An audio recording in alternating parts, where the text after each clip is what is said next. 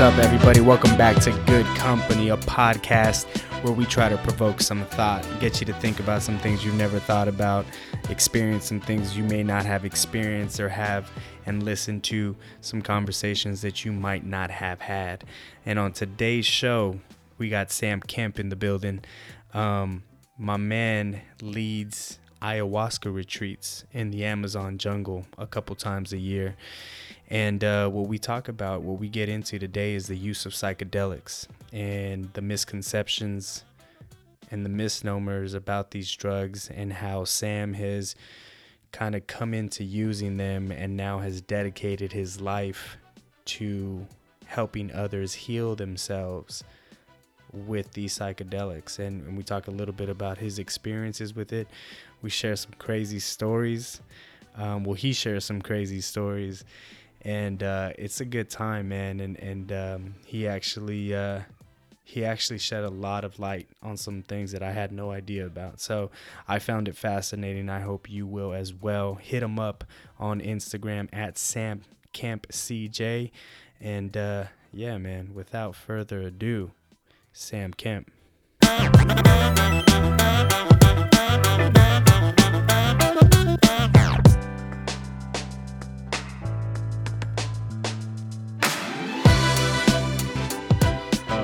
Live this morning with a good buddy of mine, um, Sam Kemp and I.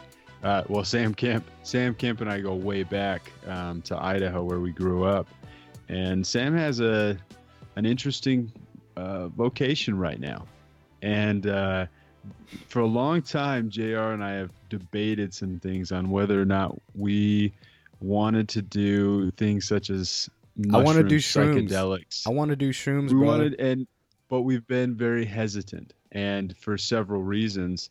Yeah. And uh, we're bringing So, Sam on to we- uh, kind of we- take us through some of that stuff. We decided to bring Yeah, on man. an expert. An expert. I So- I don't know if you can call me that, but I definitely work with this stuff a lot. So Someone who's experienced I in it, at least. yeah, for sure, for sure. Sam, so is that uh uh like what's is it all psychedelics? Are you mostly doing shrooms? I mean, what's what's the what's the bag look like? So I only work with psychedelics. I I guess I'll start off with talking about something my friend told me the other day that was really profound to me. He talked about what is a drug? And a drug means two different things. It means it, to either heal or to either kill. So I only choose the drugs that heal. Mm. And there's a lot of drugs that are really terrible for you. Alcohol is a terrible drug. There's a lot of terrible drugs out there that that just hurt you. But the drugs the drugs that I consider ones that heal you are the ones that make your tomorrow better. So you Hmm. take a drug today and your your tomorrow is better when you're not on the drug or you next week you feel better because you did a drug a week ago. That's I I consider that a drug that is a healer. And so Mm. I only work with psychedelics because that's how all drugs is psychedelics I seem to be the only ones that are healers. MDMA, uh, ecstasy, or Molly, that's that's kind of in the. I feel like it's in the middle ground. I don't. I haven't really worked with that one at all, but regular psychedelics like mushrooms and LSD and especially ayahuasca, uh, I work. I work with those all the time. Hmm. and So- uh, yeah, go ahead. How, how did you get into psychedelics? Um, so back when I was in my early twenties, I uh, I did psychedelics a few times, but it was really just to party. And I think a lot of the time, people that party, they just like to do things to get fucked up.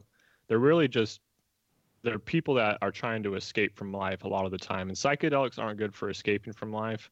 They're good for putting a magnifying glass on all your problems and having to deal with them right there. So I would do I would did them a few times back in the day when I would just you know when I was just getting into you know partying I guess as you, you could call it. And uh, I had a really profound experience on mushrooms that I think changed me. It made me a more conscious person. I was a very unconscious child, a very angry, unconscious child growing up.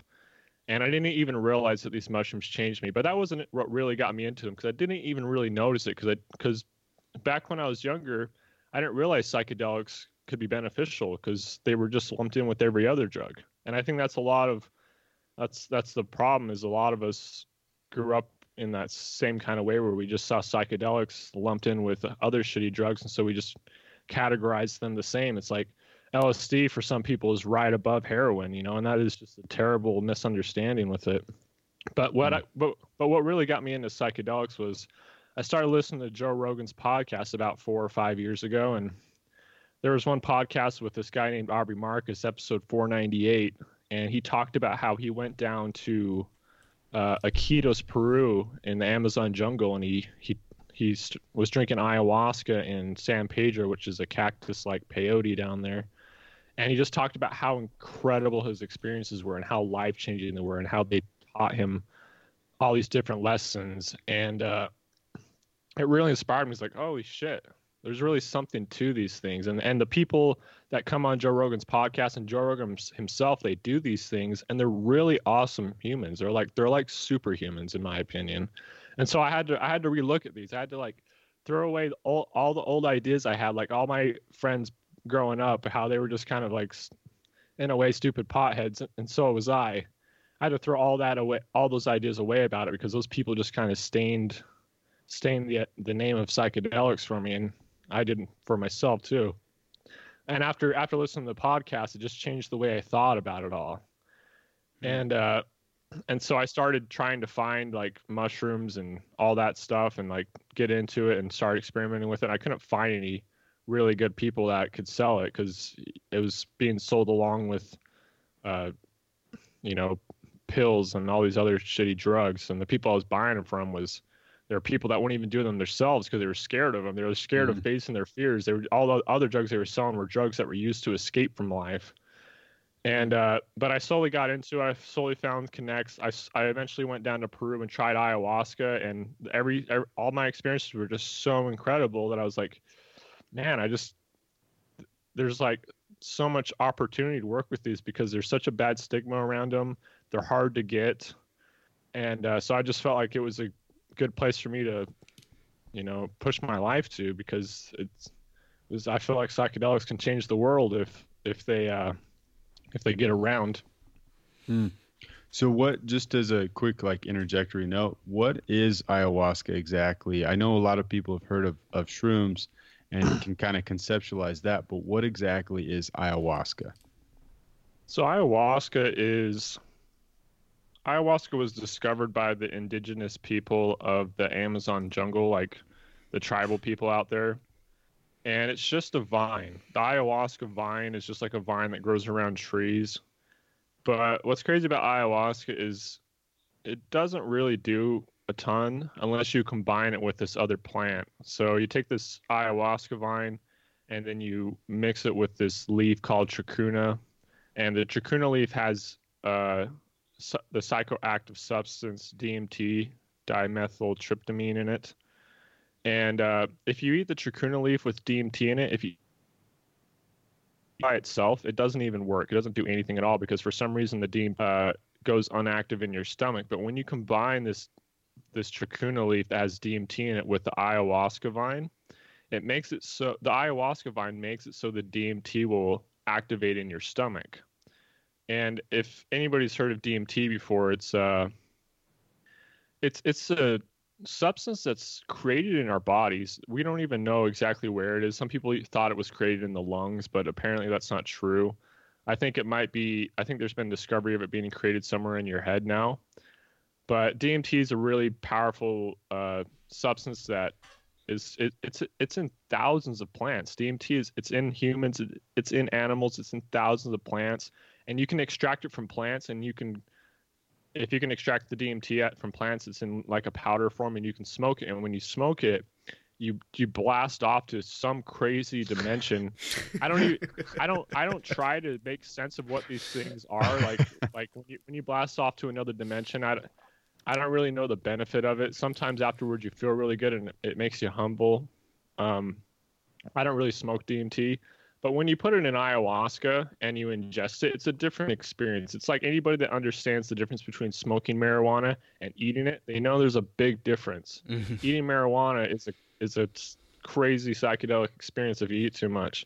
Yeah. And this it's it's it's almost the same idea with with uh, eating DMT, whether whereas smoking it. So when hmm. you do ayahuasca, you, ha- you have to combine these plants to make it work. Somehow they figure that out. Who knows how the people in the jungle figured out how to combine these two things? But they cook them together down into like a soup. It's like a sludge, and then you drink it, and then you have like four or five hours of uh, uh, How, just how, having insane experiences, man. how much do you drink of it? Like, do you do you have a whole serving? Is it a whole bowl or is it just a little swig? Um, so they usually have like a shot glass. It's like it's like maybe like a double shot glass, Oh, okay. and uh, people usually drink about half of a shot glass, like or a whole shot, I guess. Um, it depends on how strong the brew is. On my last jungle retreat out to the Amazon, I I was drinking like two two shot glasses. It was a Oh, lot. but but the thing is I've I've done a lot of psychedelics and I feel comfortable drinking that. So it's Yeah. it's um yeah.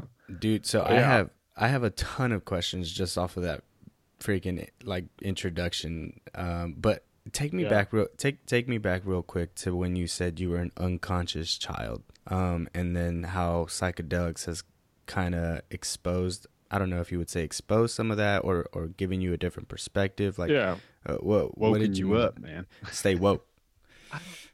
That's I'm I'm glad you're asking that question, man, because we should I need to break that down myself, and I'll try and do that right now. Yeah. So um, I don't know. Growing up, I think I just all I really cared about growing up was just having fun, and I was really very I was a very selfish kid. I was just really stupid. I didn't really think much. I just was driven by my passion to have fun or escape maybe from my problems. Mm. And for some reason, when I I took I did this mushroom trip once out at my friend's house in in Idaho somewhere, and uh, I don't know why, but the mushrooms they like they just they just like put a magnifying glass on everything going on that I was trying to escape from my whole life. They just made me aware that I was a fucking asshole. I was like I, I didn't really like myself growing up and they just made me like aware of I, I guess why I didn't like myself. I was just a mean kid and those things just helped me become aware of that. And like I was like crying on the experience. I didn't even realize I was crying. I just thought I was sick. It was it was that's how unaware I, I was of it. Like I was just hanging out with my friends and there was snot coming out of my nose and there was tears coming down my face and I thought I was just sick because I just felt like my face was stuffy and I had some sort of you know people say you get sick on mushrooms they say it's like a food poisoning which I don't know how to feel about that exactly but but that's what I thought was going on and I but it, I was really just having an emotional kind of experience man and afterwards I didn't even realize it because I again I didn't realize what mushrooms were capable of and um I think I just became more conscious after that, man. I just started working on myself. I just realized I didn't like myself, so I started going to the gym. And uh, it just over the next year after doing that, I, I just com- completely changed the way I live my life. So Wow. if that if that if that kind of answers that question, Yeah, like you- because I think that's what Go ahead, I'm sorry. yeah, I think that's what mushrooms and all psychedelics do. They they they're like a magnifying glass, and they it, uh, for your brain, and they go inside of you, and they they they find things that are you've hidden, and then you have to look at them, and they they also somehow like make you see them from just a tiny bit different perspective. And I think that reason might be because they they um they make you just feel a little differently, like a way you've never felt before. Just like your body just is buzzing, it just feels a little different. And so, when your body feels a little different, I guess you just see everything in your mind just a little differently. So it's like you're on a. You guys are, way more experienced with football. I don't know shit about it, but I like to use this analogy. It's like you're on a football field and you're playing a game against life. And when you take psychedelics, you get to be another person on your team that's on the other side of you, and they get to see every, every they get to see the field a little differently. And You Mm. get you just got to go over there for a second and just see how they're seeing the field, and then you come back, and then you can make different decisions because you saw the field from a different perspective, just for a little bit. Yeah. And uh, the more the more you do psychedelics, the more you see from different positions. Um, and as the game changes, you get it. I, that's why I do psychedelics all the time because the game is always changing. So I can go and see myself from a different position constantly, and I can just make better decisions based off of it. Yeah, man, that's that's yeah, that's that's a profound analogy if I'm following you correctly. Um, yeah, that's crazy, dude. So, I guess my biggest curiosity, I mean, the biggest thing that stuck out to me from what you just said is is how unaware you were, or like the the lack of thought or thinking that you uh, did as a younger kid when you were like, um, I don't know, not aware of being an asshole kind of thing, you know, like yeah, that's that's one of the things um, that I've kind of come to grow to in my maturity, and honestly, I think uh, smoking weed is it sound there's some things that you're saying that uh, sounds like the effects of smoking weed maybe on a very like small level uh, not yeah. as intense. Um, but like I've noticed like whenever I smoke dude I do get extremely thoughtful about things or or I think about things that I I tend to brush aside right and so this just yeah, sounds this awesome. just this just sounds like that times a million right? Yeah, dude, it's kind of the same thing. I always, I, I, I have struggled with marijuana in the past because you know a lot of people use marijuana to escape, but mm-hmm. it also has the benefits that you're talking about, man. And I've noticed that. I notice if I, you know, some people use it to, as a medication. You know, they just smoke all day long and they use it to kind of cover up infected wounds. You know, that I feel like, I feel like that's the negative side of it, in my opinion, is it can be used inappropriately if you are using it to cover things up that need to be fixed in a different way. But I I also use marijuana to like think deeply and it it helps a lot, man. Like I'll I'll have I'll smoke a lot of marijuana and then I'll do some yoga and then I'll meditate and I'll my thoughts will just I'll just get so creative with my thoughts, man, and I find it so powerful for that. Um, yeah, yeah, dude. And it sounds I've like. Noticed, Go ahead. Sorry. Uh, well, I've noticed I've noticed lately that smoking marijuana while doing psychedelics really like they really compound on each other about with helping me think way deeper. So I'm probably going to start smoking more while I do psychedelics, um, hmm. just because of that. Yeah, man, I, I, dude, it's so freaking fascinating to me, and I think this is part of the reason. Like Steve and I have talked about doing um, something type like some type of psychedelic, mostly shrooms, uh, for a while yeah. now and the reason I remember having this conversation with him, there's a uh, this dude Jordan Peterson. He's a psychologist uh, that I listen to a lot. I read his books and stuff. Was, and I've listened to him a lot too, man. uh, dope, dope. Sam's, you... Sam's, probably listened to him more than you, man. No way. Know, I listen. I, I, love him. Yeah, I mean, I listen to Joe Rogan a lot, man. Like the yeah. people who come on his podcast have changed the way I've thought about life, and Jordan yeah. Peterson's definitely an incredible thinker. He is, man. He is. And it, you know what fascinated me about him is exactly that that he's so thoughtful about things and I guess like I never realized how little I think about things. And it sounds kind of yeah. ridiculous, but I mean, I think you know what I'm saying. Like you I know what you're saying. You can go through life without really considering where you're at, where you're going, what you're doing, how you're feeling. Like unless you do those like very conscious check-ins with yourself like I, I know people that like i ask myself man like do they ask themselves anything about their existence or how you know they're going about their business or what they want or you know stuff like that dude and it's it sounds yeah. like I think what's so attractive, like you said, is that it's almost like these psychedelics seem to uh, like take the blinders off and and force you to confront yeah. issues and problems. And so Yeah, it's uh Go ahead. Well, sorry to cut you off. It's like no. um I was talking about with my buddy cuz I I want everybody to do psychedelics. Mm-hmm. And that's mm-hmm. probably not it's probably not a good idea for everybody to do psychedelics. right. But I think if everybody gets to the right place, they can do them and uh I like what Jordan Peterson talks. He talks about how people don't think appropriately. Like he says, real thinking is when you take a question and then you argue it from both sides in your mind. Like you have a question or you, you have a way of thinking and then you have to have another voice in your head that's like, is there another way? And then you, you like have two voices in your head that like break that down. And it, mm-hmm. it's it's hard to do that. Have you heard him talk about that? Yeah, dude, I have. It's crazy. And- It, it is hard. It's extremely hard to do that. Yeah, but but I've noticed a huge benefit from doing psychedelics, especially LSD. Well, all three of them, man. LSD, mushrooms, and ayahuasca, because those are the ones I'm most experienced with, and I think the only other one's really mescaline. But um, they uh, they help you become the thinker that thinks on both sides. Like they, it may it. I've had ayahuasca experiences where three hours I just I just spend I I'm not even having a crazy trip or anything. I but I'm I'm spending the whole 3 hours just lost in thought about where I play myself as a victim. That's that was one trip. I spent the whole time seeing where I played myself as a victim and a lot of the time I I unconsciously play myself as a victim and Jordan Peterson talks about it a lot. He's like the opposite of victim is responsibility. And so where you when you when you are a victim somewhere, when you when you place yourself as a victim, you lose responsibility and, and it's basically the same thing as losing freedom over your life. But Mm. when you when you can be aware that you're playing a victim and understand that if you take responsibility for that then you're in control of your life in a to some sense. That that in turn creates meaning in your life and makes you life feel more important and in turn makes you feel better. And and so you go about life in a different with a different perspective.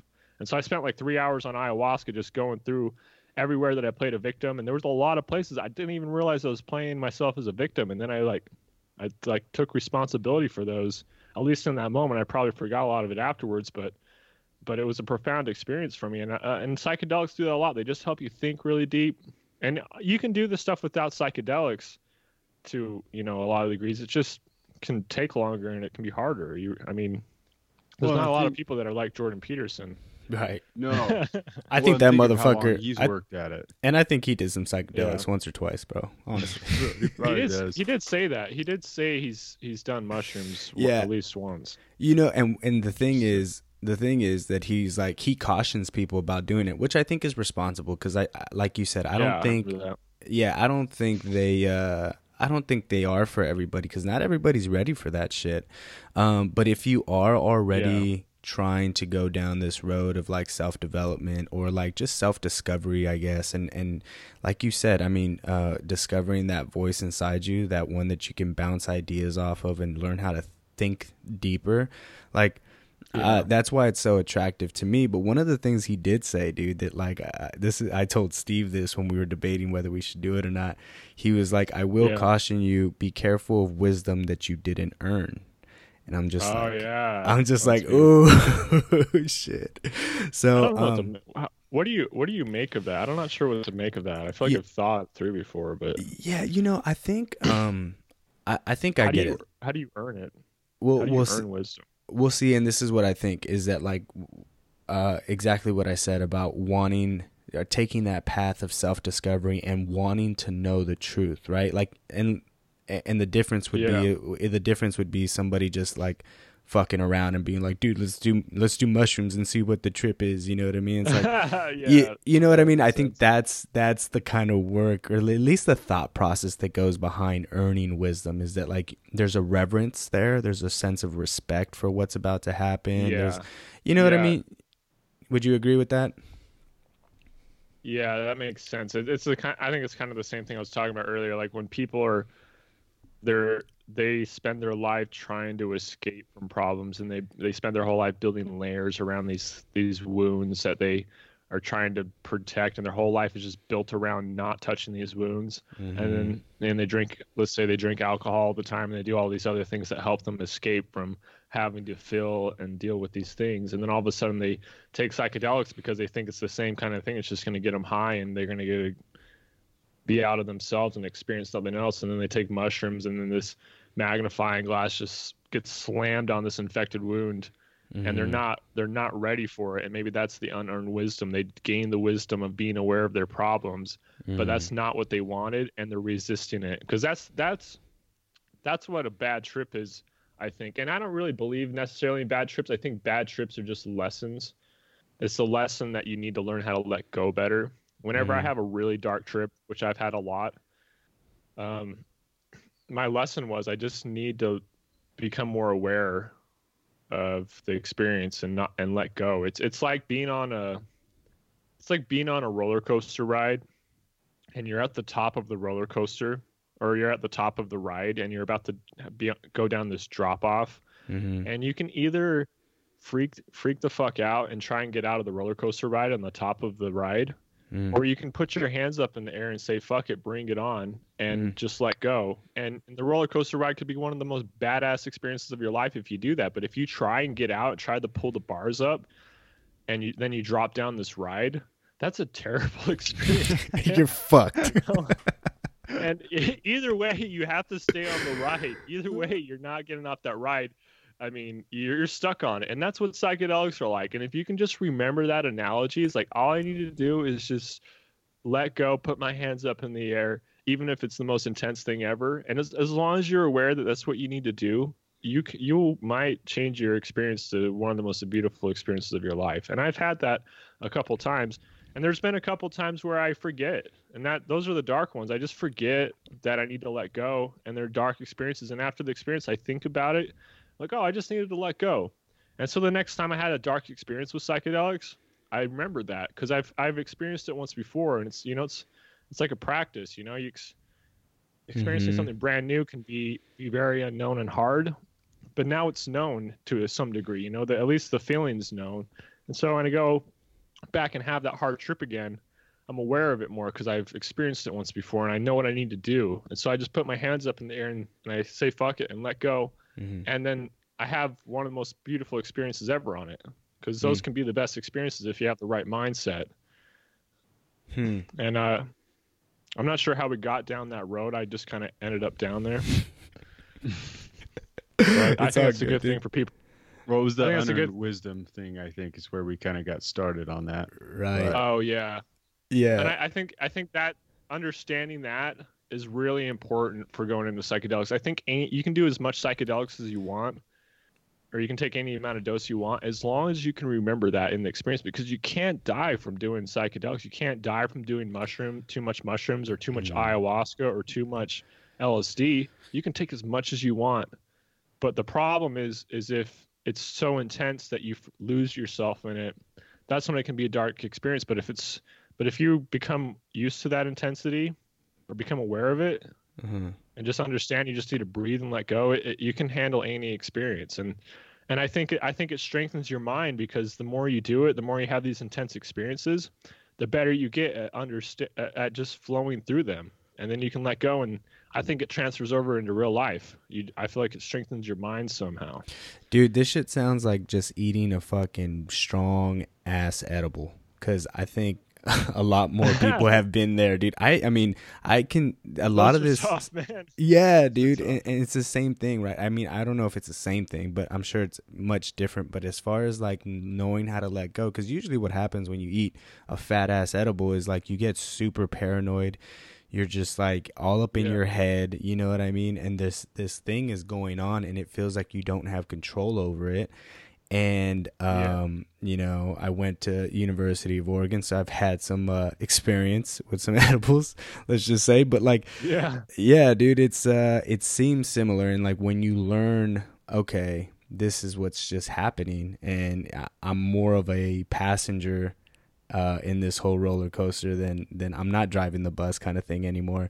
And so it does. So Yeah. I, you know what is that does that sound along the same lines? Yeah, you make a good point, man. I, I've had some really intense edible experiences, man, just not knowing my doses and they were really hard. And it's it's the same kind of thing, man. And that's a good point. I think if you've taken a lot of edibles and you've learned how to manage that, you might do really well with psychedelics because that's a re- taking an uh, overdose of edibles. You know, it's I almost consider some some of my experiences on edibles an overdose. It, Yeah. those are hard experiences, man. I've been driving to the gym after I took edibles, and then I turn around. I'm like, not today, man. And that, and, I, and that's Yeah. not that. I think that's a fail. I think it's a failure on my part because I notice whenever I take too many edibles, and then I decide to face my fear, it Mm. becomes a really awesome experience. And the same kind of thing with psychedelics. You know, you you face the fear, you let go, and just embrace it. Um, it becomes a really amazing experience. It doesn't feel good to like feel like you lost. No. or, I yeah. that's not a good. Maybe that's not a good analogy. Uh, I know what you're I know what you're talking about though, dude. I know what you're talking about. But- So go ahead. Go ahead. Yeah.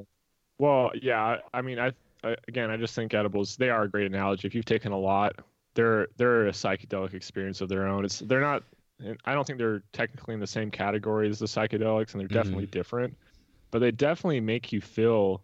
I mean, if you listen to Joe Rogan, you probably if you listen to him a lot, you probably heard it. He talks about how they make you feel the anxiety, and it's probably the anxiety you already feel about life that just intensifies it. It's like again, it's a magnifying glass on it, and Yeah. if you can if you can learn how to navigate through that realm you're going to be it's going to be way easier for you when you're not on them because you are better at handling that intensive anxiety when you are on them and maybe i don't know if anxiety is a good word for it but i think it's something along those lines Yeah, like Uh, that that stress, that that negative energy that you're carrying around. That's what I feel like it amplifies. yeah yeah it seems like it Yeah. Well, Sam, let me. Uh, I have a question for you, and I'll I'll kind of tell it or ask it by talking about why I've been reserved in taking psychedelics for a while, and I I think that you and I have talked about it, but perfect um, one of the things was, you know, you said you can face your fears so immediately, or whatever's inside of you, and and grapple with it, yeah um, in a like an accelerated fashion yeah but I'm not that way. I'm a methodical, slow, don't make mistakes, make everything calculated, um, earn it myself because I feel like I really enjoy life the way it is. And in my mind, it was as if I took something that enhanced my perception of reality. Then after I came back, I would have a skewed perception of it. And so it's kind of like a thinking about it like a high on a drug is is what I was afraid of drugs, alcohol, and even Yeah. psychedelics for. And um, so I, I'd been really hesitant until realizing that kind of your analogy where I think that so much of my conditioning, you know, because you and I were both raised in the Mormon church right and in a small, you know, Idaho community. And Right. you may think that you're arguing things from both sides, but your conditioning might might keep you really biased. And so Yeah. to see that psychedelics might take, you know, and and give you that new perspective is what even made me think about opening up to it. yeah But it's that gap between like, do I need to earn this more? And and so that's I guess like how do you know when you're ready to take it and maybe you can answer you know speak on some of the other parts about me thinking it's too accelerated or skews your perception of reality. That's a that's a good question, man. Um, how to know when you're ready for it? I don't know. I mean, it's it's it's scary because it's the unknown. You know, if you've never tried it, you know, the unknown's always scary. Hmm. But if you're, I think if I think anybody that's that's going in with the with the right mindset, and all your mindset has to be is I want to I want to improve myself, I want to heal, or I want to grow. Maybe those mean the same things, but if you just have that mindset I think you're ready for them. It's like if you're a person that wants to improve yourself, you want to learn, you want to have a different perspective. Um, I think that's that's the key. Like that's that's when you can earn. That's that's wisdom that you can earn. You know, I mean, I think uh, unearned wisdom is somebody that doesn't want that gets wisdom that they don't really want. I think. Well, I don't know. Unearned wisdom. That's a It's a tough that's, that's I a tough think- concept I to think- grapple with. I think that's kind of what it means, right? It's like No, it's dude. You know what? I've never heard it. uh, Yeah, I've never heard it put that the way you're putting it, but uh, like I'm just obviously, kind of winging it right now. yeah, dude. No, that and Well- see, this is what good conversation is, man. Is we're we're we're working through things. We're not the authorities on this shit, but like we're having this conversation, and and like the whole unearned wisdom thing. It just seems the more the more you keep saying it, it's like you're not. It's wisdom that you don't want. It's wisdom that you're not ready for, or at least you're not open enough to admit uh, that you may not know this about yourself. You know, and I Right, think that's a good point. It's something you can't accept. It's Yeah, like, it's not exactly. something you're ready to accept yet. Right, right. Because Yeah, we, I, which I, I like your point on it because I was going to argue against some of the stuff you guys were saying earlier and bring a different point because you know wisdom is the proper application of knowledge, and but it was when you finally said, you know, if someone takes it but they're not ready to deal with it or they're trying to avoid these things and then it's slammed down on them but they don't you know they have no intention of trying to learn from that or get better or um, grow, then I, I mean Yeah. that's when I started being like, you know, I think that might be closer to how I understand or I'm trying to understand. It just felt right. dude. And yeah, like, I sorry, I was just gonna say ignorance. Go ahead. Ignorance is bliss means a whole lot more when you think about it through that lens, right? Oh, like, oh yeah, that's a tough one, isn't it?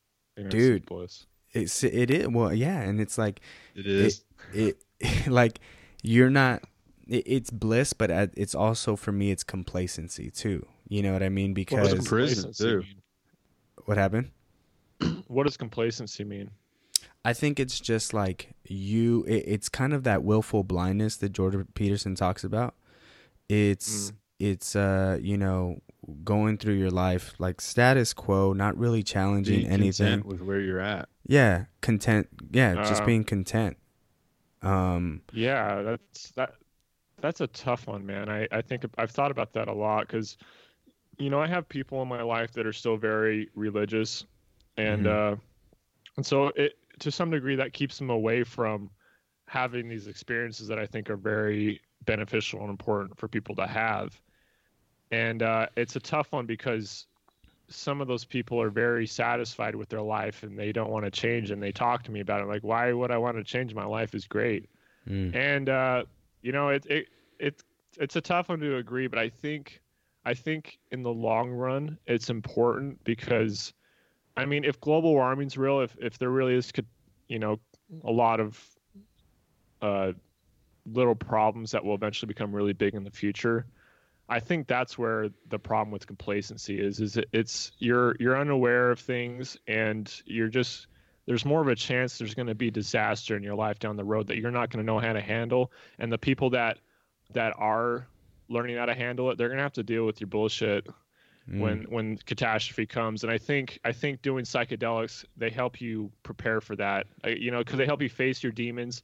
They help you on they help you to be able to navigate the realm of let's say chaos in a sense. And so when catastrophe comes to your life like and jordan peterson talks about all the time you know it's like that's what we're that's what is important that you prepare for because people are going to die in your life. Terrible things are going to happen. It's just it's just inevitable if that's the right word for, it's going to happen to all of us you know? And i think if you if you're living your life in ignorant ignorance is bliss kind of thing and living the easy life and not knowing things mm. sure it's great right now but down the future something bad will happen and uh i don't we nobody knows if you're going to be able to handle it and if you're not we're going to have to deal with your bullshit yeah and that's and that and that's that's why I think it's important that you know we slowly get everybody on the train. And you don't you know you don't have to probably do psychedelics to reach the same state. I've heard of people reaching this state without psychedelics, but I think you kind of have to be the monk that goes and hides in a cave for half your life to do that. And well and psychedelics,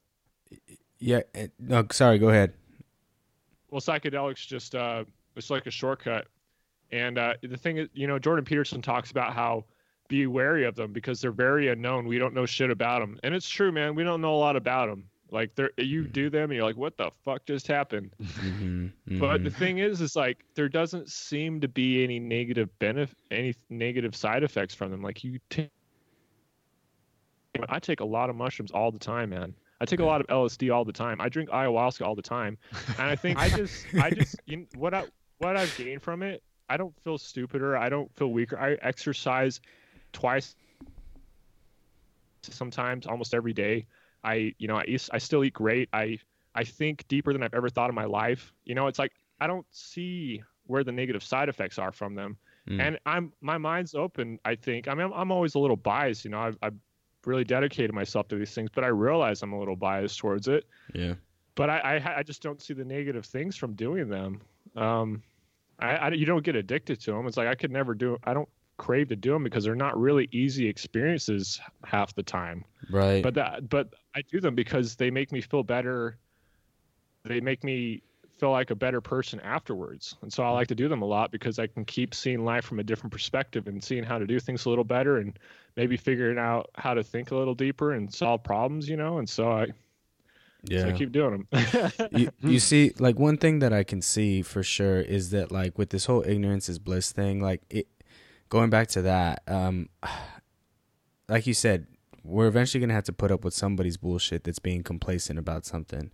And I think the problem Yeah. there is that not enough people have a uh, perspective on life that isn't just about themselves, right? Because it's it's hard to be complacent when you think you're living your life for somebody else. And and something that I could I could um, use as an analogy for is like when you have a kid and and you realize that your actions affect somebody else dramatically. And this is something Steve and I talked about yesterday.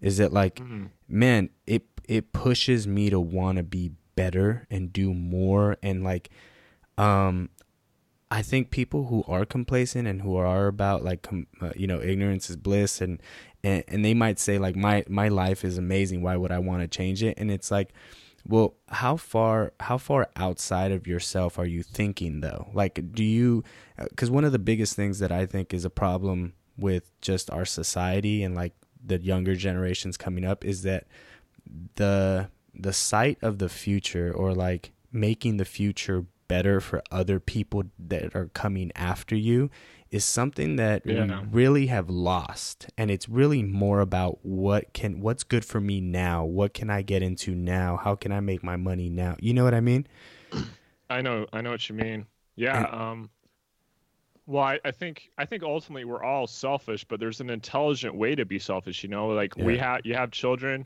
You know, uh, you're gonna. Who knows how old we're gonna live nowadays? If if everything's true about being, you know, what health is, and we follow that. You know, who who knows how old we'll live? And uh, yeah, all of that. Uh, yeah, it just affects you down the road, and being aware of that yeah makes a huge difference. Well, I I don't think that people. I think the problem is most people aren't going to say, "Yeah, I'm totally ignorant and I am blissful about it." right They don't see themselves like that, and that's the problem. But if they're Yeah. like you said, they're really religious friends, they're thinking they're the ones that are kind of like taking the high road, and you guys are going off on these dangerous, you know, I I guess uh, risky adventures through your stuff and Yeah. you're going to be misled from this stuff. So you think that it's it's you know enlightenment, but really it's just the devil's leading you down the wrong path. And so yeah. that's the thing, right? Like you you're not gonna have someone be like, I am totally ignorant and I am happy where I'm at. I am not gonna you know like right they they're they, like, they think they know changing. better We are growing. yeah We're doing it the right way, the hard way, though. You guys are trying to skip steps, but you're playing with fire and you're going to get burned. It's inevitable. So Yeah. that's, I mean, you don't, you don't meet anyone who consciously believes that they're an ignorant person. I've never met someone who's consciously thought, I'm ignorant, but this is where I want to stay. yeah it's it's funny because it seems like the more you learn the more you realize how ignorant you are and my friend made a good point the other day he says learning is unlearning because like you, you eventually just learn until you can't understand a thing anymore and then it's like it's just a paradox I don't know shit. I don't know shit. yeah yeah, that's, Well, that's what it, like all all my super smart that I consider super intelligent friends, they're like, they just don't know. They just t- talk how ignorant they are. They all, all the time. They're just like, man, I don't feel like I know shit, and I feel like the more I learn, I just know less because there's so much. There's so much to know. Or, yeah, no, yeah, we'll see, man. So I'm excited. Okay. But uh, I wanted to bring us back through this story. I mean, you guys know who Socrates is, right? so uh, socrates yes. Yeah, Socrates, the old uh, the, the the Greek philosopher Socrates. Mhm, mhm. Right. So he's the one where they were just convinced. They were like, dude, Socrates is the smartest man alive. He's the most wise person alive.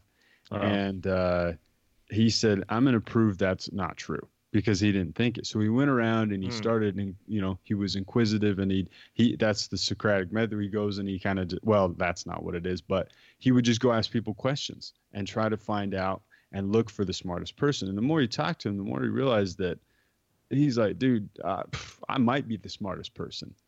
And at the end of this, this conclusion was he said, one thing I know that I know nothing. So one thing I know is that I know nothing. This is the source of the source of my wisdom.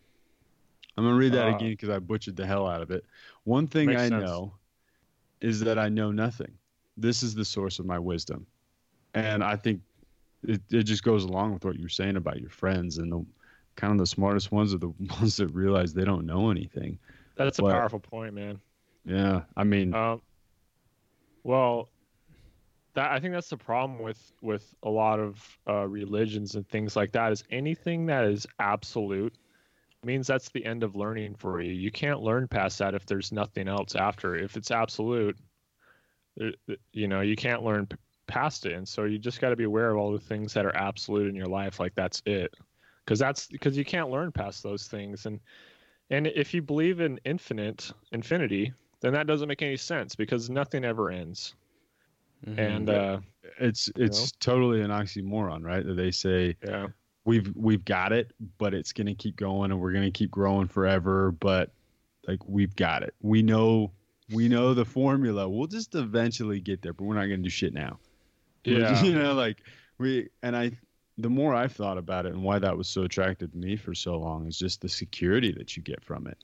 When we're raised, it's black and white, and Yeah. so it's hard to want to accept that there's other colors, because then you're like, I mean, shit, like you just want to accept one or the other, and it you got to grapple with things. If not, otherwise, you can just kind of remain ignorant about your ignorance.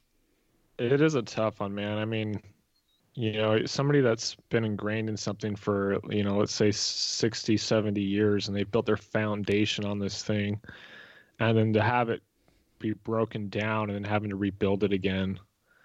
That's that's really I can only imagine how hard that it is. And that brings it around to why I think psychedelics are more important for older people to do because older people their their mental programs are so so hard and foundational in their lives and a lot of them probably don't serve them because they grew up in a, a shitty time man in my opinion yeah. like we we we are, humans come from a fucked up you know they have a fucked up history man and uh you know our parents and our grandparents they come from dark times and they have i think they have dark ways of you know not beneficial ways of seeing the world right now and and some of those people still run our country you know a lot of older people still run it and they they think completely different from the, the younger generation. A lot of them don't they're not humble people that are open to new ideas because they're they feel like they've had they have a foundation that's so strong. And i think mm-hmm. psychedelics are more important for them because they can sh-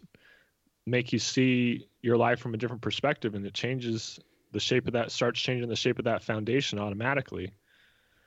These psychedelics like you're saying like if they could be used to open people's minds up and to help us be i don't know dude better versions of ourselves like how do we yeah how do we facilitate that and and so i guess leading with that being said leading into what you do for a living like i know you at the beginning we said you know you're currently unemployed but is this like is this what you're committing your life to kind of thing or is this just what you're doing right now or, or Unemployed is the wrong. I mean, you know, like I don't want to sound like he's a bum because he's doing stuff. So I I just Yeah. meant, you know. no it's yeah i no it's well you're currently not working for the that- man is what i'm saying. Yeah, Yeah, okay, man, that's a fuck better way of putting it. no man i had a i definitely at the moment i'm dedicating my life to these things because it seems to be the the most beneficial right thing to do it feels like. Yeah. i had a last winter especially i had a mushroom experience. I hiked up to this hot springs diamond fork hot springs hmm and there's this waterfall that you can fit one person it's just like a little waterfall that, and and there's it's like a little crevice and like water falls in from all sides and you sit in it. And the water just is being the pressure from the waterfall is just covering your whole body. So it's like Mm. the opposite of a, it's like the opposite of a float tank which is kind of cool to think about. It's like a float tank's where you lose all senses and with the waterfall which it's a warm waterfall because it's a hot springs waterfall for some reason. Hmm it like it keeps you at a good warm temperature but it like since it's water's going all over your entire body it's like it's an overload of senses. So it's almost the same thing as a float tank where you lose yourself in an overload of senses. Mm. and so i took these mushrooms and sat in this waterfall and for 15 minutes i just had this profound experience i was like man these things are so incredible. I need to dedicate my life to these things. And uh, i don't know what i was what happened but like for 15 minutes i just thought about this and I felt so much emotion and I felt so much importance behind working with th- these things and spreading the love with them.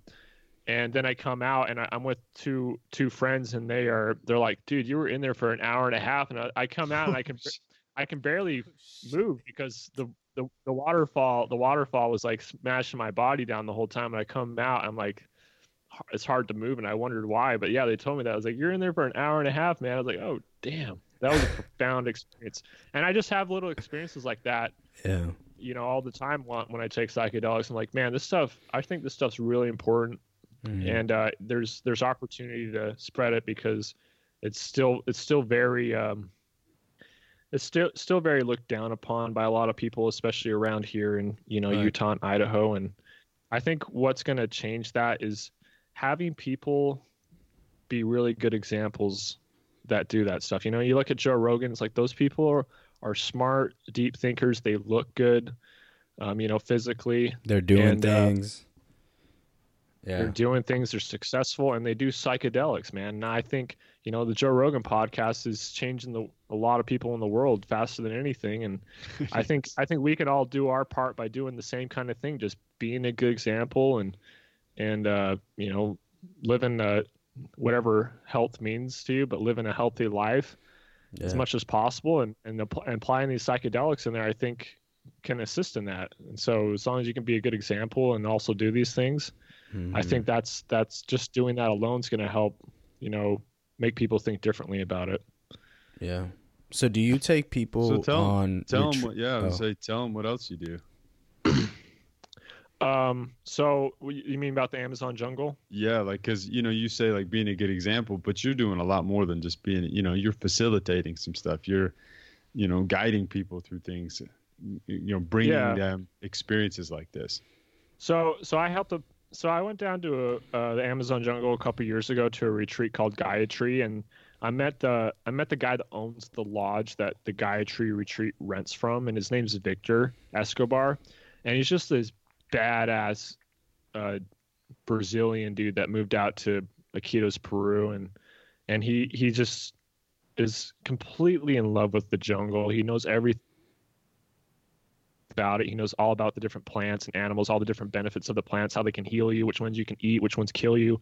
And he just understands which animals can kill you and all that stuff. And he'll catch them all. He'll catch poisonous snakes that will kill you in 10 hours. And, and he's just a crazy dude. And he's super connected with like all the different shamans down there. There's lots of different shamans down in Iquitos, Peru, out in the Amazon jungle. And, and so, and he also works with this other, uh, um, crazy thing called Kambo, which I'll get into in a little bit.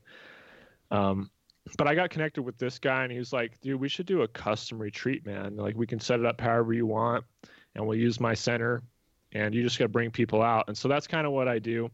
I just I'm more I I just experience the retreat as a guest for the most part because I just want to go out there as a guest, but I I recruit people to come out, and I kind of pro- I promote for it on my Instagram, and mm. I talk people you know I talk people through. I kind of facilitate until the retreat starts. And so I help bring people out there and and then we go out there and we have this experience with Victor and and his uh, facilitators and his shamans. And uh, it's really powerful man. Uh, you're, you're, a psychedelic guide bro pretty much yeah that's awesome like that's, that's awesome dude that's the way and things so, are going and so are you working your way to shaman are you working your way to shaman right now shaman's an interesting thing man i don't really i I'm kind of going away from shamans, man. Slowly, Dude, I, I, think shamans are good. Tell me about this because I okay. First, what exactly is a shaman for people who are listening, and then and then explain. Like I don't. You just said you're going away from it, but let's get into that. What what what exactly is the, uh, are these shaman people? Shamans, shaman guys. So I'm not I'm not very good at explaining what exactly a shaman is, but I'll do my best. A shaman, at least in the Amazon jungle, is it's it's some.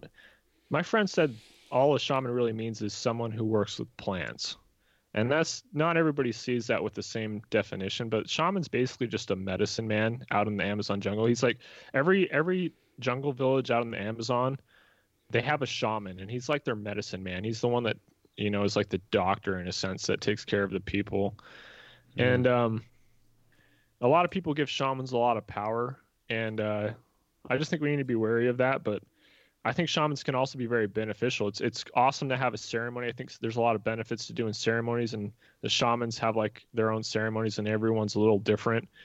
And uh, the shaman we had on this last retreat was incredible. I think shamans are most they're. I was I've been trying to break it down, so I might not be able to. I'm still struggling with it, but I think shamans they can be beneficial, and they can also I think hold you back because I think a lot of reason why people do use shamans with ayahuasca is because they're scared. And mm. I don't believe in I don't believe in doing things out of fear. And mm. I, I've been thinking about that a lot lately. Is like, do you go to a shaman because you're scared of having a bad experience by yourself, or do you go to a shaman just because you want to just have a uh, like a to see if you can gain something different from it, you know? And mm-hmm. I don't mm-hmm. I don't think that that aspect of it relates to fear. Maybe it it could to some degree. I, that's what I've been struggling with is the opposite side of that. But so why do you go to a shaman? And either way, you should go, going to a shaman for both reasons. Great, because if you're scared, you know, they might be able really to help scared, you out. Yeah. Yeah, if you're really scared of having a bad experience, the shamans can definitely help guide you. But I think ultimately, the goal, if you don't dwell in fear, you're not going to put your energy into that fear. And that I think that's the negative thing about shamans is people go to shamans because they're scared to drink ayahuasca by themselves, and maybe rightly so to some degrees. But I think in doing so, when you put your energy into fear, you or if you put your attention into your fear, you're putting energy into your fear, and so you're you're almost enhancing that. You're almost increasing your chances of having a hard experience because you're going in with fear and that's this that's that's the opposite of letting go you're you're you're you're attaching to fear and the goal to always being able to manage psychedelics is just being able to let go and if you're not afraid going in and then you have a really intense experience and you know that all i need to do is let go and and you didn't put all this energy into your fear in the process it's a it's a lot easier not to have that super dark experience because there are people that have freaked out doing ayahuasca and i think mm-hmm. those people it's it's because of it's partly because of that problem yeah. I, I mean, I, there's definitely other aspects to it, but I think when you, like some people that go out to retreats, they're just doing everything they can to build a defense around themselves. Like they go into the ceremony and they do all these rituals because they're building a defense. It's like this is I'm doing this to protect myself. And when you're thinking about protecting yourself, that's in some sense uh, you're just you're just dwelling in the fear even more because you're you're so scared of having a bad experience that you're yeah. like got to do everything you can to protect yourself. And so that's one thing I've been questioning with the shamans lately. But in general, shamans are awesome, man. I've I've gone to a lot of ceremonies with different shamans, and I think there's a lot to get people and how the shamans do their their ceremonies and, and the, some of the people that come and sing and the shaman chants. There's a lot of benefit to all of that stuff, but I think people should just ask themselves why why are they going to a shaman and why do they think it's a bad idea to drink ayahuasca by yourself? Because that's something I've been getting into is drinking it by myself. And hmm. so I, I, think I might be jumping things a little too much here. this is kind of just where where I this is kind of where I've been at with it all lately. Because me and my friend we've been uh, ayahuasca by ourselves and working with that whole process. And there's a lot of people that think it's a really bad idea and I've only drank ayahuasca about 20 times, so I'm not as experienced as some of these people that have told me it's a bad idea that have drank it uh, like 80 to 100 times. Mm. So I, I, I admit I could be ignorant, but I think that's, I think what I'm saying makes sense. And uh, yeah, I know for... people, I know other people that drink by themselves all the time.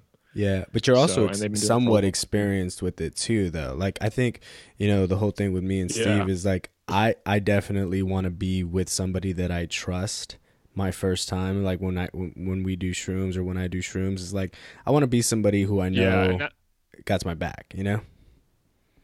And that's not a bad idea. That's a good point. Like when you're when you're starting off it's not a bad idea to have somebody watching over you because you really don't know how you'll act mm-hmm. you know when mm-hmm. you've never experienced anything like this in your life before you know? So it's not a bad idea for sure. Um well i don't think that that's the fear right? Like if you're if you kind of set up some things, realizing that there's potential for things to go adversely, mm-hmm. it's yeah. not necessarily that you're afraid, right? So it's not like people have to think, what's the most dangerous way I can take shrooms or ayahuasca to prove that I'm not afraid and that I'm, you know, there's certain precautionary things that you have to do Um, yeah, which- there's there's righteous, there's appropriate fears to have, right? Like you don't, we don't want to die. right, right.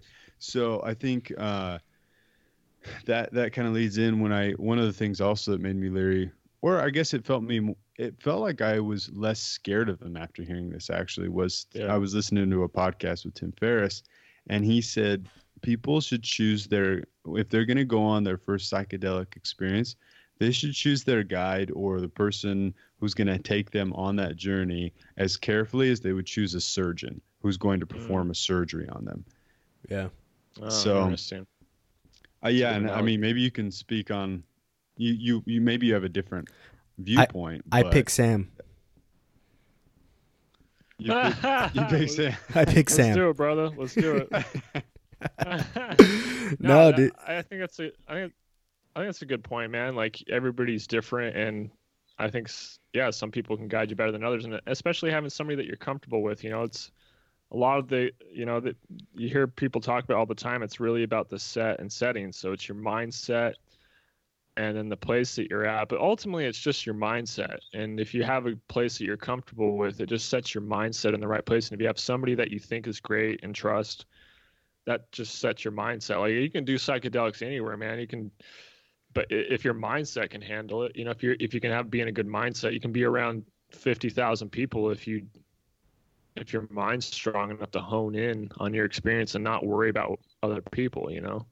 So it really just depends on that in a lot of senses. But but you are setting yourself up for failure more more often than not if you're in a really hard place. But I I think each one has its own benefits. It just depends what you're trying to do. Same thing with like the edibles, right? Like you are intensifying of the feeling of anxiety, and if you can learn how to manage it, then you can take that back into the real, real world to some degree, and it benefits you.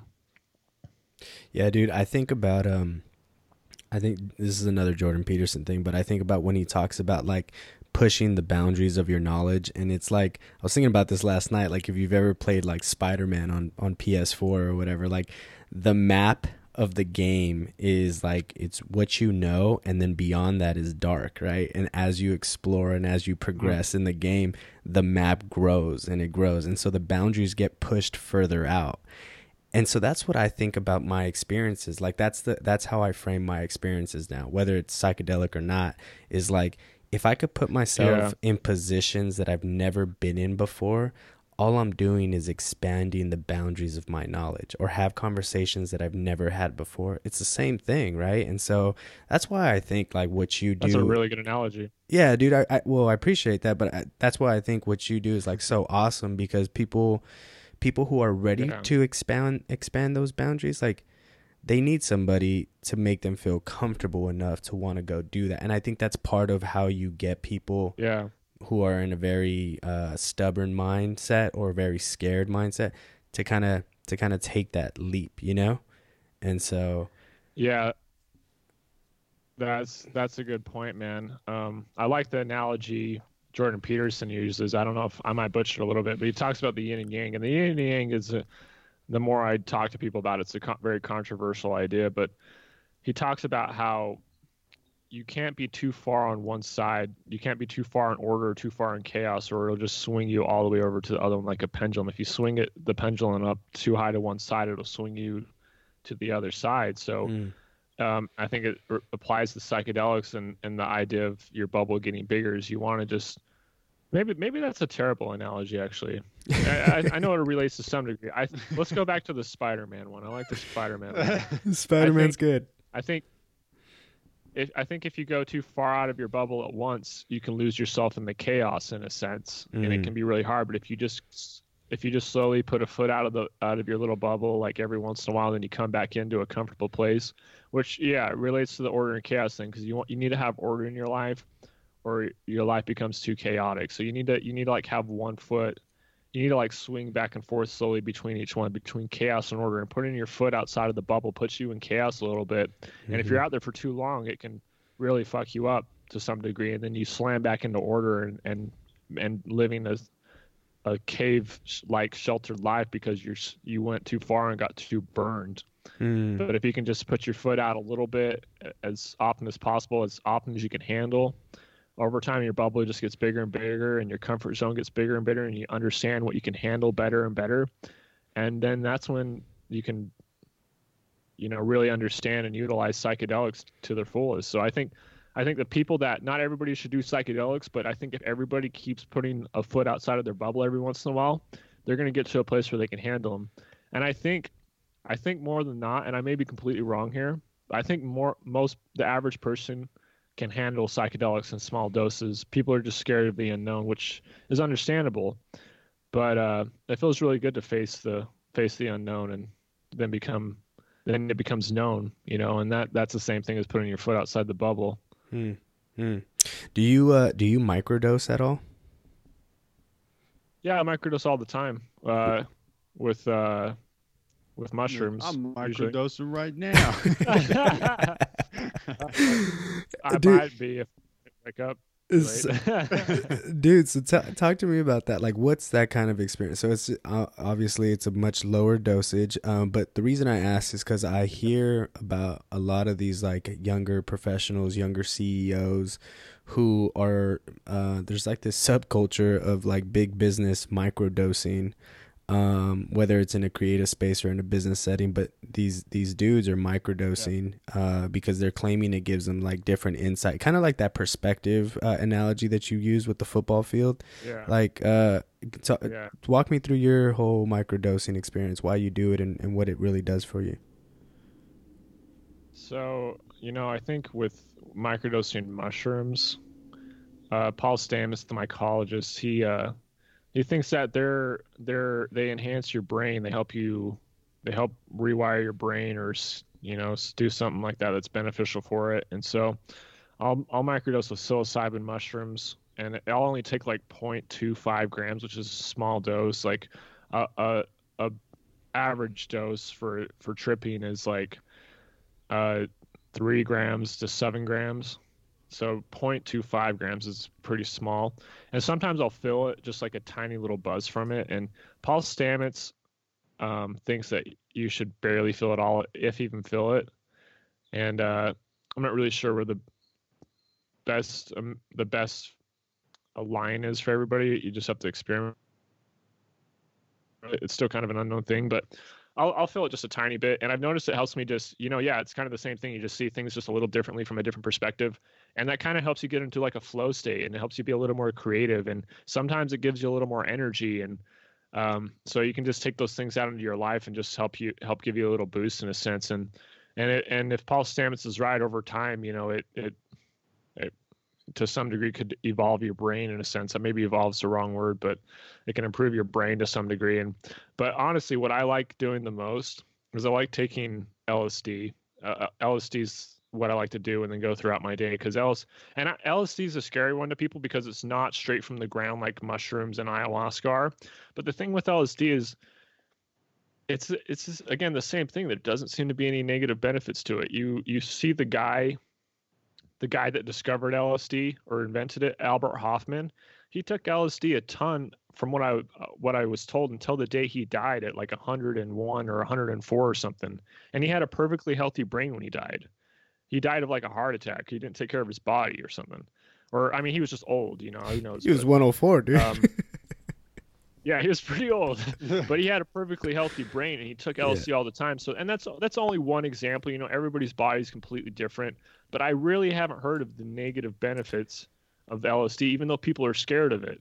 And Yeah, I was well- scared of it for a while too. Yeah, well, for me, I just it feel it sounds so it sounds like a hard ass drug, like LSD. I don't know why there's that connotation. Dropping Dropping acid. Dropping acid, right? Is that what It it is? That's what it is, isn't it? Yeah, it's acid, man. Yeah, it's it's this it's that's the street name for it. And yeah, uh, it, it, it that that one has a way worse reputation for some reason because it, it's a chemical and they call it acid and people says it melts your brain and stuff. But that's it's so much bullshit, man. You know what's really crazy about LSD is the guy that discovered DNA. He was on LSD when he discovered DNA. oh shit! You know what's you know what's even crazier is after that he dedicated his entire life to uh to understanding consciousness. Like that's what he dedicated his life to, the rest of his life to. And he's just a, a guy that took LSD all the time. And a lot of, you know, our world could be the way it is today because of the people that took LSD. Steve Jobs attributes one of one of his most experienced, important, beneficial experiences of his life to an LSD trip. The guy that invented I don't know if it was like the keyboard and the mouse and a few other things. He he attributes LSD to changing the way he thought too, to, to make new discoveries. Mm. And then the people the people at Google, I don't know if this is true either, but uh, a friend of mine says that they basically just hand LSD out at Google for people to help enhance themselves with, you know. So so oh, I'm and sure say- they will never admit to that. Here comes the Yeah, cart well- lady. Grab your LSD, guys. yeah.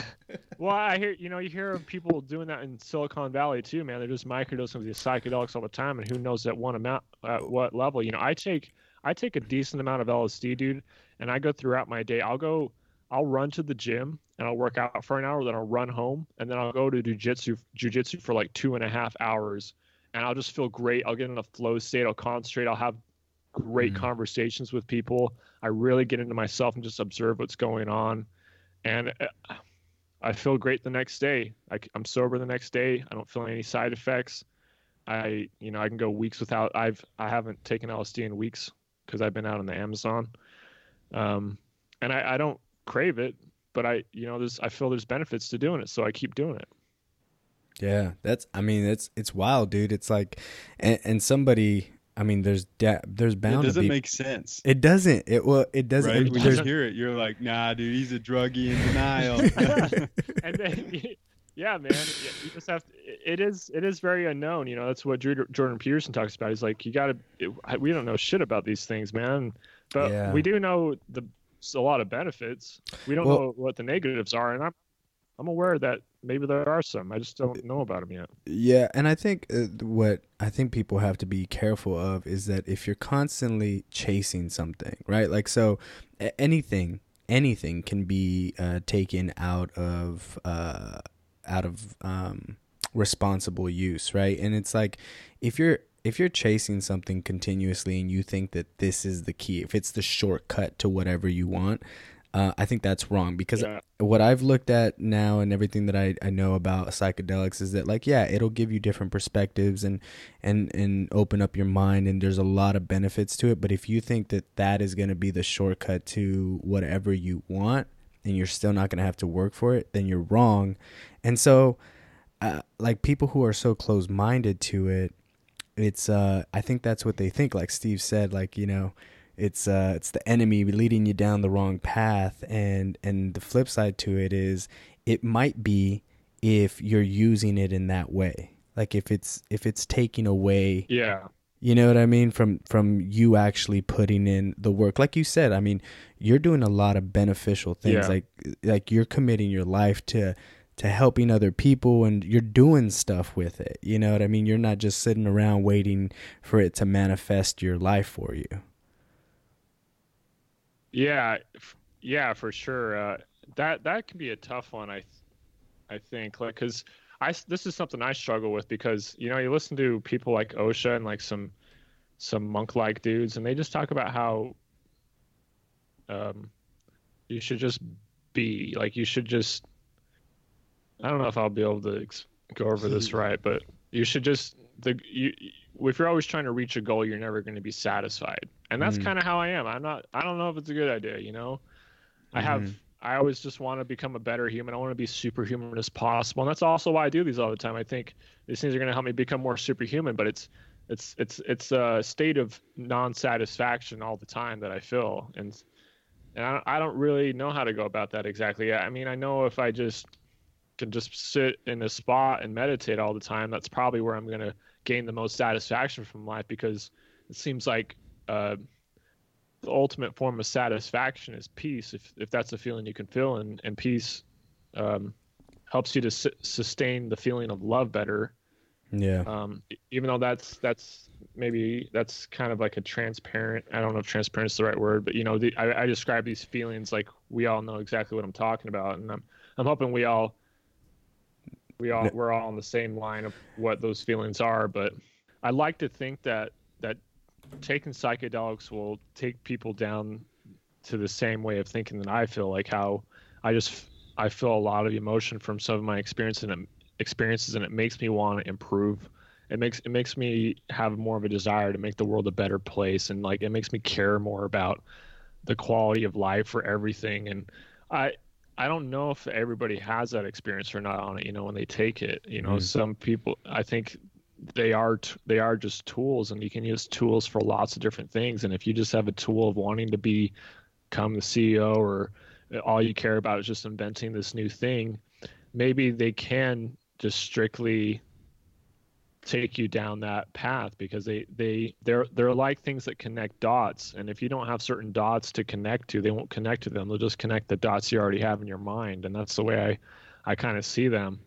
Um, but my friend i have a friend that thinks a little differently he thinks ultimately if you just keep doing them you'll eventually kind of get to a place of where you have more compassion and caring and and have the same kind of mindset. But I don't know if that's true or not. That's a, that's kind of a tough one for me. Yeah, because it seems like psychedelics kind of have very similar effects across a vast majority of people. So that's something I question too. Like, can it be abused in the same way that you know other drugs or alcohol can, or or is it is it literally just? Go ahead. Well, I don't think it can be abused the same way other other drugs can. For I, I don't think so at all. You don't have a choice but to be inside your mind and and see what's going on and and but but we we have our own ideas of what's right and wrong hmm. and uh i think they kind of navigate based off of that to some degree. I'm not positive. I'm not positive on that because again they're super unknown. Who knows if the inf- some of the information we we get from them comes from a different place or if it's just all in our mind. One thing that's crazy with ayahuasca is some of the things that you gain from that it feels like it comes from a different place. And that's one thing i mean you feel that a little bit with the other ones too. Uh, maybe i haven't gone as deep with the other ones as i have with ayahuasca but sometimes it does feel like people call it downloads you're getting information that's coming from somewhere else and at least that's what it feels like i don't know if that's true you know because again there's so unknown but but sometimes if that's what's so powerful about ayahuasca man is it really seems to take you to a deeper place man like i I had one experience with ayahuasca last year out in the Amazon jungle where I I wasn't really feeling it the first two nights, and so I told the shaman guy that I wasn't feeling it. So I he gave me a really strong brew, mm-hmm. and uh, in like ten minutes, man, my body was feeling heavy, and I was like, I knew it was going to be strong. And then I got really sick, and I felt the intensity. Like, man, if I freaked out right now, this would be really terrible. And it was the same kind of thing with the roller coaster ride. Mm. But I was like, then I had the then I had the I changed my mindset. I was like, fuck it, bring it on. If this kills me, whatever, just do whatever you want with me, ayahuasca. I don't I'm I'm I'm here. I'm ready for it. And then I had to throw up, so I threw up, and then I laid down, and I lost my body. I went to a different world. It was like a world full of color, and it was it was like on Avatar, you know, with the blue people, where he takes his ponytail and he connects it to a tree, and he just feels the tree and he can sense the tree. Hmm. That's what it felt like I did with ayahuasca in the jungle. I just became connected to nature in a sense, and I was just like in this world of color and this, and I felt this feeling of love and connection. And I and one and ayahuasca talked to me for like three hours. I don't even remember everything we talked about. It was a lot. It was it was too much. I think. But but one thing I did oh, I remember I, that I gained from it was yeah, I was talking with some sort of being, and it kind of felt like a female presence. That's why they call ayahuasca Mother Ayahuasca, I think, because it's more of a feminine experience for some reason. Huh. But I think one thing I definitely gained from that is I'm really hard on myself. I never feel like I'm doing things good enough. And during that experience, it told me it's like everything you're doing is awesome, Sam. Like, I, you know, it, it like it loved me and it told me everything was great. And afterwards, I couldn't stop laughing. I couldn't stop smiling, man. I just felt amazing afterwards. And I think that's that's that was a very important transformation for me, man. I just I I think I became a little different person after that. I ch- changed a little bit, and and but coming back to society, I, I slowly convert back to being someone that uh, that never feels like I'm doing things good enough. You know, it's I come back to that, but I still I still remember that experience, and when I think about it, man, it is it it is emotional, and I feel like there's some sort of benefit there from it that you carry into the rest of your life. That's awesome, dude. Yeah. Those ex- those experiences. Yeah, those kind of experiences you can have on ayahuasca, man, and they can. I think they can get crazier than that. I So- haven't. Uh, that was probably the craziest one I had, but I've heard other people's experiences. So, like, coming from a religious background, right? Um, Yeah. and and this talk about you know the traditional god and everything i mean is there still do you still hold beliefs about like a, a deity a god i mean do you think that's what these experiences help you tap into on a spiritual level like you know you say you were talking to mother ayahuasca like is that would you could you see the connections from like the dogmatic teachings of like say the bible and something uh that mother ayahuasca or whoever you were talking to? I mean is there can you make that connection? Is can you reconcile those those different beliefs or is that do you think it's something completely different? What's your feelings on that? I think I think there is some connection there in the sense of of feeling something greater than yourself and that that sense of spirituality. But I think I'm not very educated on religion, so I might not be the best for discussing all this. But I think religion is, uh, you know, it's it's tainted by the hand of man, and so Mm. it gets changed by whoever writes history. And um, this is going to this is just more of like a pure source in a sense it feels it feels like anyways. And uh i i don't i i wouldn't i would only connect it in the sense of that it feels like there's there's something great and unknown be, beyond yourself. Or and and maybe that maybe it's not maybe it is just yourself that you're just and you're just being open up to it in a sense. It's it's hard to say man. See and that's that's i think that's the distinction that i'm after is is the disconnection Yeah. the disconnect between yourself and something mm. greater. Because i think at the end of the day fundamentally that's what religions are right? I mean every everybody gets lost in the in the nuances and the details of it. But like i guess for me in my spiritual journey without psychedelics that's something that i've always kind of held on to as being like an extremely important way of thinking is is that there is something greater than us there's a there's a like you talk about like getting information downloaded right? And having this idea of um like infinite intelligence or the the universe or uh energy you know some this this bigger thing uh that we all are connected to. Like i think that idea in itself transforms your being the way you think um and the way you go about yourself and the way you treat other people i think and that and that's why i'm curious about like your thoughts on that is just because i think it's such a fundamental idea for for development in itself Yeah, man, that that's a really tough one for me, man. I uh I think uh we have a disconnect from you know, a lot of the world is made up of wilderness and and the wild and it's it's an intense place and but we we need it to survive. And I think we kind of lose that by uh you know, just being cooped up in cities all the time, which I think cities are great and cities are a part of uh they're they're just like a necessary part of our evolution in a sense like it, it was bound to happen so it, it can't hate on it in a sense but i think uh getting connected to you know the outside world which is you know made up of animals and plants and all that all that i think getting connected to that it helps you to this is a tough one for me but it, it helps you to uh understand i don't know it just helps you to understand that even if even if whatever whatever life is whatever nature is it helps you understand that thing will destroy you. And and it's also really important that you survive that for you to to live for for all of us to survive. Mm. and it, it gives you a different perspective on that. And I don't, I don't really know what to make of that. Like that, that in a sense that is a higher power you know but that's also you you know you're a part of that. That's that's you're, we're breathing we're exchanging air with these things. Like we're we come from we come from the earth in a sense you know we come from we in a sense we evolved from plants and something along those lines you know like we're we're a part of this and going out and doing that going out and doing things in nature and out in the jungle and out in the mountains and, and then taking psychedelics and connecting with that on a deeper level, it just helps you get connected to that in a sense, and it, it feels like a greater thing than you, but it it might also just really just connecting you to yourself because I mean, we really are, you know, when we die, we just break up and we become part of the world again in a physical sense, you know, we just get eaten by insects or whatever and and they go out and they get eaten it's just a cycle of life you know and mm. uh in some sense you know again this is a hard this is a hard thing for me to break down but it's like we are we are one with the world literally mm.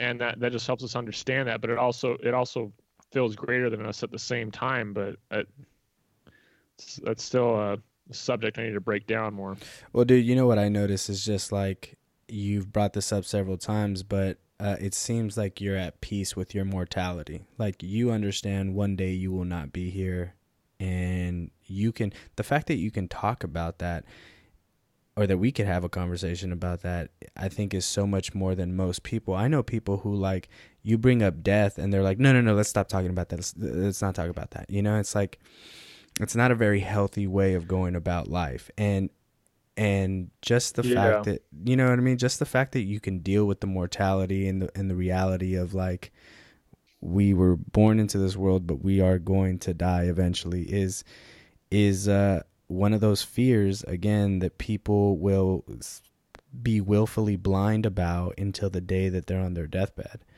and um, like just in that, yeah, man, it's crazy. It's crazy. It could open up your mind to those things.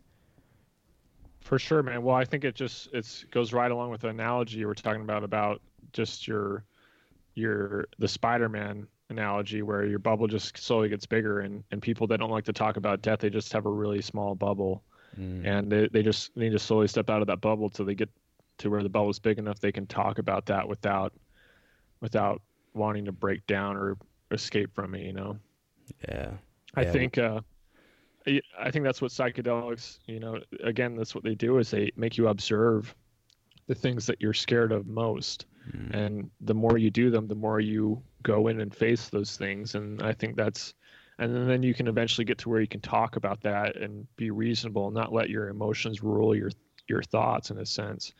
And you can have more of a, a sensible conversation about it. I'm sold. We're doing it and then we're gonna and then we're gonna do a podcast after. We're gonna talk about it. that sounds fucking badass, dude. yeah, dude. I mean, because you know, there's only so much we could do, like uh, as far as like questioning you and like interrogating you about this shit. Like, I think it'd be a much uh, richer experience or conversation if we if we all uh, yeah did some shrooms, brother. Let's do it, brother. I, I well, feel like you did a good job of explaining it, though. I've talked to some people who have taken psychedelics who really don't know how to put anything into words. Yeah. So I think yeah. you've done a good job, man. Thanks, man. It's taken time. You know, I've I've been hanging out with some really dope humans lately that make me have to think about everything more, and uh, it's helped me a lot. And having conversations like like this just helped me, uh, you know, get better at formulating my thoughts in words, which is really important. You know, that's again, that's why I think these podcasts are uh, really important. You know, at dude, the very least, just to have these conversations. Yeah, dude. So you are officially our uh, our shaman, bro. So good company uh, is hiring you I'll, on. I'll, I'll gladly facilitate for you. no, I, that's uh, there was there was one or there was there was one other thing I wanted to talk about because I I feel like it's it's really incredible. Yeah, and it, it's it doesn't exactly have to do with psychedelics, but it, it is it is right there with them in a sense. So on my last retreat down in the jungle, um, well, first off, I met this guy named Danish, and uh, he he's from Hungary, and he watched an ayahuasca documentary one day, and the next day he got on his bike and he headed for the for Iquitos, Peru, in the Amazon jungle, and it took him two and a half years to get there, but he eventually got there and uh, when he got there, and and it, by the way, Iquitos, Peru, it's it's in the middle of the Amazon jungle. It's a city full of 600,000 people, and the only way to get there is by boat or plane. It's a five-day boat ride from Lima, hmm. and it's an hour plane ride from Lima. So it's it's like a secluded city out in the jungle. There's no roads that go that connect to it. So you have to either take one of those things to get there. It's just this crazy jungle city, and where where people from tribes out in the jungle they they've collected there and built built this interesting community out there. But it's the, also the ayahuasca capital of the world. It's where most people go to do ayahuasca, uh, just because there's all these indigenous tribes out there that have been working with it for thousands of years. So he eventually made his way out to there, and he started drinking ayahuasca with uh, shamans. And by about his 15th ceremony, he, uh, for some reason, he was able to leave his the ceremony in the middle of an ayahuasca ceremony to go home and check on his dog. And when he got home, he was still tripping on ayahuasca, but he realized he's like, I don't need a shaman to do this ayahuasca. So he started he started drinking ayahuasca by himself and he just he built like a little house out in the jungle like pretty deep in the jungle uh, it's like an hour and a half walk from the nearest little town and he just drank ayahuasca out there for like a year and a half by himself just staying out in the jungle he's this crazy awesome dude i i, so when i went out this last time i went and stayed with him at his house for four days and we we worked with a couple different psychedelics out there and it was just such a powerful experience, man. But that's just a side note. That wasn't what I was going to talk about. I just wanted to boost talk about this guy because he's so fascinating. Yeah, he's just a guy that just lives. He just lives in the moment. He just lives out in the jungle and the and, and it's crazy out there, man. There's there's snakes everywhere. There's scorpions. There's tons of mosquitoes. There's flies that bite you and they leave mosquito bites and they're just all over the place and it's out of control.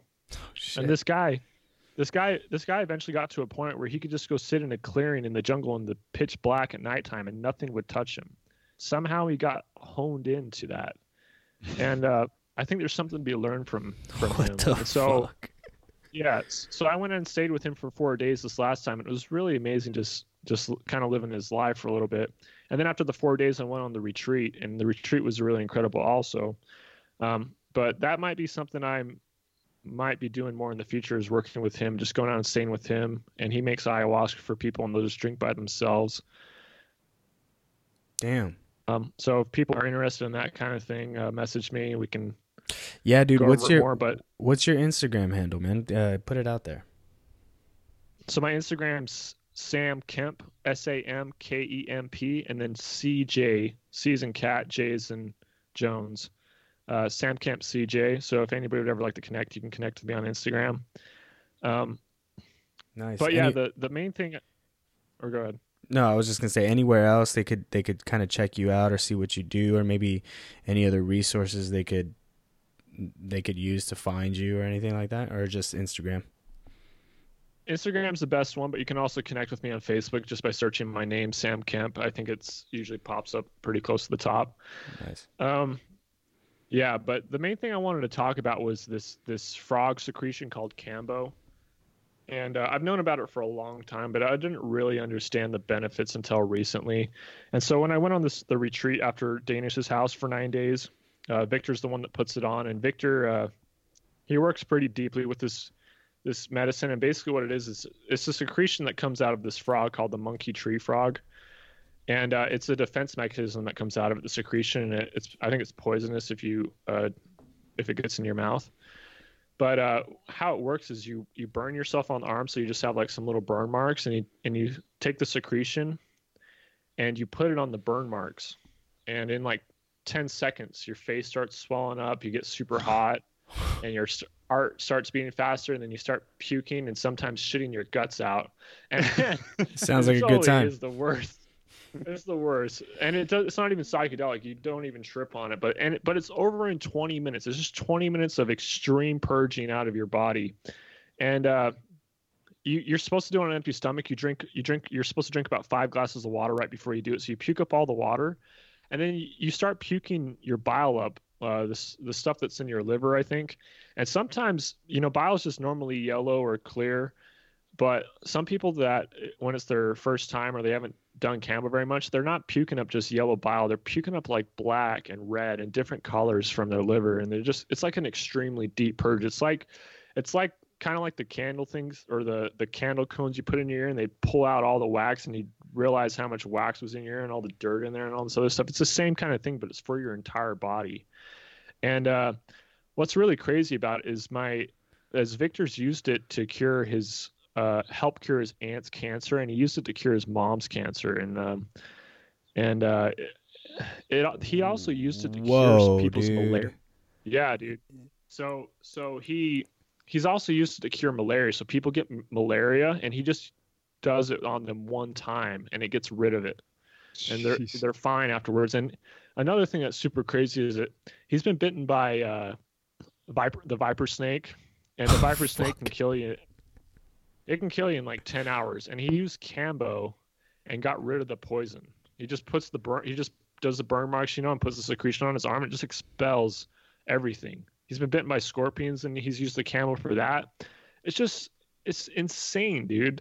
And so that's that's one thing I'm I'm probably going to write about soon. And I brought some back. So uh, if anybody that's sick or has any kind of disease or any kind of you know anything serious going on that they feel like needs to be cleansed, I just want to offer the Kambo to them. And um, it's I I don't ask for any cost on it. It's if you're really sick, I'd love to just use it on you and see how it works. And and it's it's very safe. Nobody's ever died from it. Um, Victor's even used it on small children Wow, you dude, know so that's it's like awesome. you can do it on kids yeah it's a really incredible thing man and the the process of getting it is really powerful too like uh a while back victor took us out in the jungle at nighttime to look for this frog and we just go down the river in his boat and every once in a while they'll turn off the engine and he'll make the the frog noise it's like quack quack quack quack quack quack and and he'll listen to see if it calls back and we would just keep going down the river until eventually it called back off in the distance.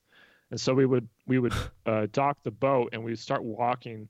And the and the the frogs usually in a pretty wretched place. Like we were walking through these swamps with alligators in them it's pitch black. There's mosquitoes and bugs and scorpions and snakes all over the place. There's there's there's vines hanging down with like two inch thorns poking out of them you know? We're just going around all this stuff and he just keeps making the call and the call back and we just get closer and closer to him and eventually we get to where they are and they're up they're, they sit up in the trees pretty high and he shines a light and he can see one there it's like the frog's almost the size of my hand it's just green and or it's green and he, so he climbs up to the tree and he has a ritual where he, he's like he's thanking the frog and he's kind of praying to it in a sense and the frog doesn't have any natural predators except for one kind of snake so it doesn't run away and he puts his hand out and the frog almost basically just walks into his hand you know it just kind of steps into it in a sense. And, he, and he's like whispering to it and thanking it for its medicine and he brings it down from the tree and he ties it up uh, with like uh, some some rope. And and then he puts he puts like a stick in its nose just to tickle it and it pisses it off a little bit I, I guess. And secretion comes out of it and then he just takes the secretion and puts it on a stick and then he lets the frog go and the frog goes back up in the tree. And that's how he gets that's how he gets the frog medicine. And it's a wow, dude. it's a really powerful experience Uh. man. Like it's like and then he brings the frog back man and then he fucking heals people with it. Or he brings the secretion he doesn't bring the frog back but he brings the secretion back and he's been using it. He's been traveling to florida and helping tons of people there and and so I, I have a stick i have a stick with the kambo secretion too and if anybody ever wants to you know see if it'll help them i just wanted to offer that so Yeah, man, that's beautiful, That's man. so Thank you so man. much for offering It that. is. Yeah, we're gonna blast this on social media and everywhere we possibly can, and I, I definitely want somebody to take you up on that because that is powerful stuff, man. Yeah, dude, it's really crazy. I think that's one of the and during my ayahuasca sessions, I, uh, one of them on this last retreat, which I just got back from a few days ago. Uh, it really just I, my goal, my intention for these these uh, last ayahuasca ceremonies that I was in was to strengthen my mind because I have a friend who is just a goddamn superhuman. He like we takes a lot of psychedelics together, and he can just he can he's his mind's so strong that he can just stay honed in on his experience and he can choose to go super deep if he wants or he can choose to be present if he needs to. And his mind is just on another level from anybody's ever ever seen. He doesn't ever get sick on ayahuasca because he knows how to control his body. He knows how to let go. Because because letting go is a i think letting go is a form of control because you're controlling your mind to let go like Mhm. you choose to and that, that's a form of control so being able to strengthen your mind in the sense of being able to concentrate on one thing whether that one thing's just being the observer or you know letting go or whatever it is uh, if it's your intention that you want to work on I, there's something really really powerful about that, and I think it transfers over to every, every other aspect of life, like where it transfers over to your reading and to your to uh, retaining retaining information and to thinking deeper. Because if you just concentrate on one subject in your mind and think about it for a long time, that's you know it's the same thing as what Jordan Peterson was talking about, where you um, you just break things down more.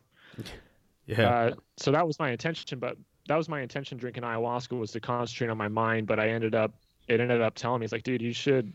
He didn't say dude, but it ayahuasca was saying you sh- you should uh, share Kambo with these certain people, like and and I and there were some people with cancer that I've and it just made me start crying, man. I felt so bad for some of these people that had cancer because they weren't doing so well, and so I it told me it's like you should offer it to them and see if they want to do it, and like that's basically just what it told me on on my first ayahuasca ceremony. Even though I had a completely different intention, it just brought these things up randomly. I really, I really, I was learning how amazing kambo was, but I didn't really take it to heart until Yeah. that ceremony. I was like, wow, this stuff, this stuff could be really important if it really, if it actually does work as, as incredible as as my friend says, and all the th- all the experiences he's had with people, with curing people, are Mhm. true. That's really something powerful, man. Oh yeah, dude, that's next level. Yeah. That's crazy, man. My my mind is my mind is just blown right now. Like I don't know what to think about half the shit we just talked about. Um, but That's a lot of information, man. Sorry. no, no, I I appreciate you sharing, man.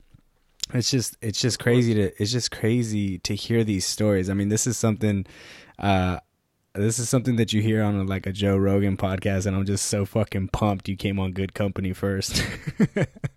yeah, dude, yeah, dude. You know, I always think it's so fucking dope when I find something that's incredible that's not on Joe Rogan. yeah, dude. I got you, Joe. I, got you, I got a Joe. Yeah. That's awesome. uh, no, dude. I appreciate. Hey, we're definitely gonna have you back on as well. And like I said, we'll probably have you on multiple times if you if you would have us, man. Um, of course, man. Yes. But uh, but yeah, I want people to I want people to search you up. I want somebody to take you up on this. Um, on, what's it called? Kempo. Uh, it's called Kambo. So K A yeah K A M is in Mary, B O Kambo. Kambo. Yeah. Man, that's awesome. Steve, you good, Yeah. man? You got anything else, bro? Uh, no, I'm good. I'm I'm good. It's been fun for me because I've I've been able to talk to Sam a lot about some of this stuff. But you know, Kambo's new. Um, that was crazy. But yeah, I just I don't know. Psychedelics are scary for a lot of people at first, but it's cool to see you don't become a total piece of shit and a second class citizen and all these things, right? Like it's Yeah. it can be life enhancing. So I just, you know, for people who want to write it off immediately or or scared of it or whatever, or people who were, you know, just wanted to blindly go into it. I hope this helps everybody just gain some kind of perspective and just uh, come to appreciate it a little more, be interested in learning more about it. Mm. Yeah, for Awesome. sure, for sure. Sam, So, man, thank I you think so you did much. a good job, man. Yeah. Thanks for having me, guys. It was awesome. I appreciate it, man. Um, all right, good company out.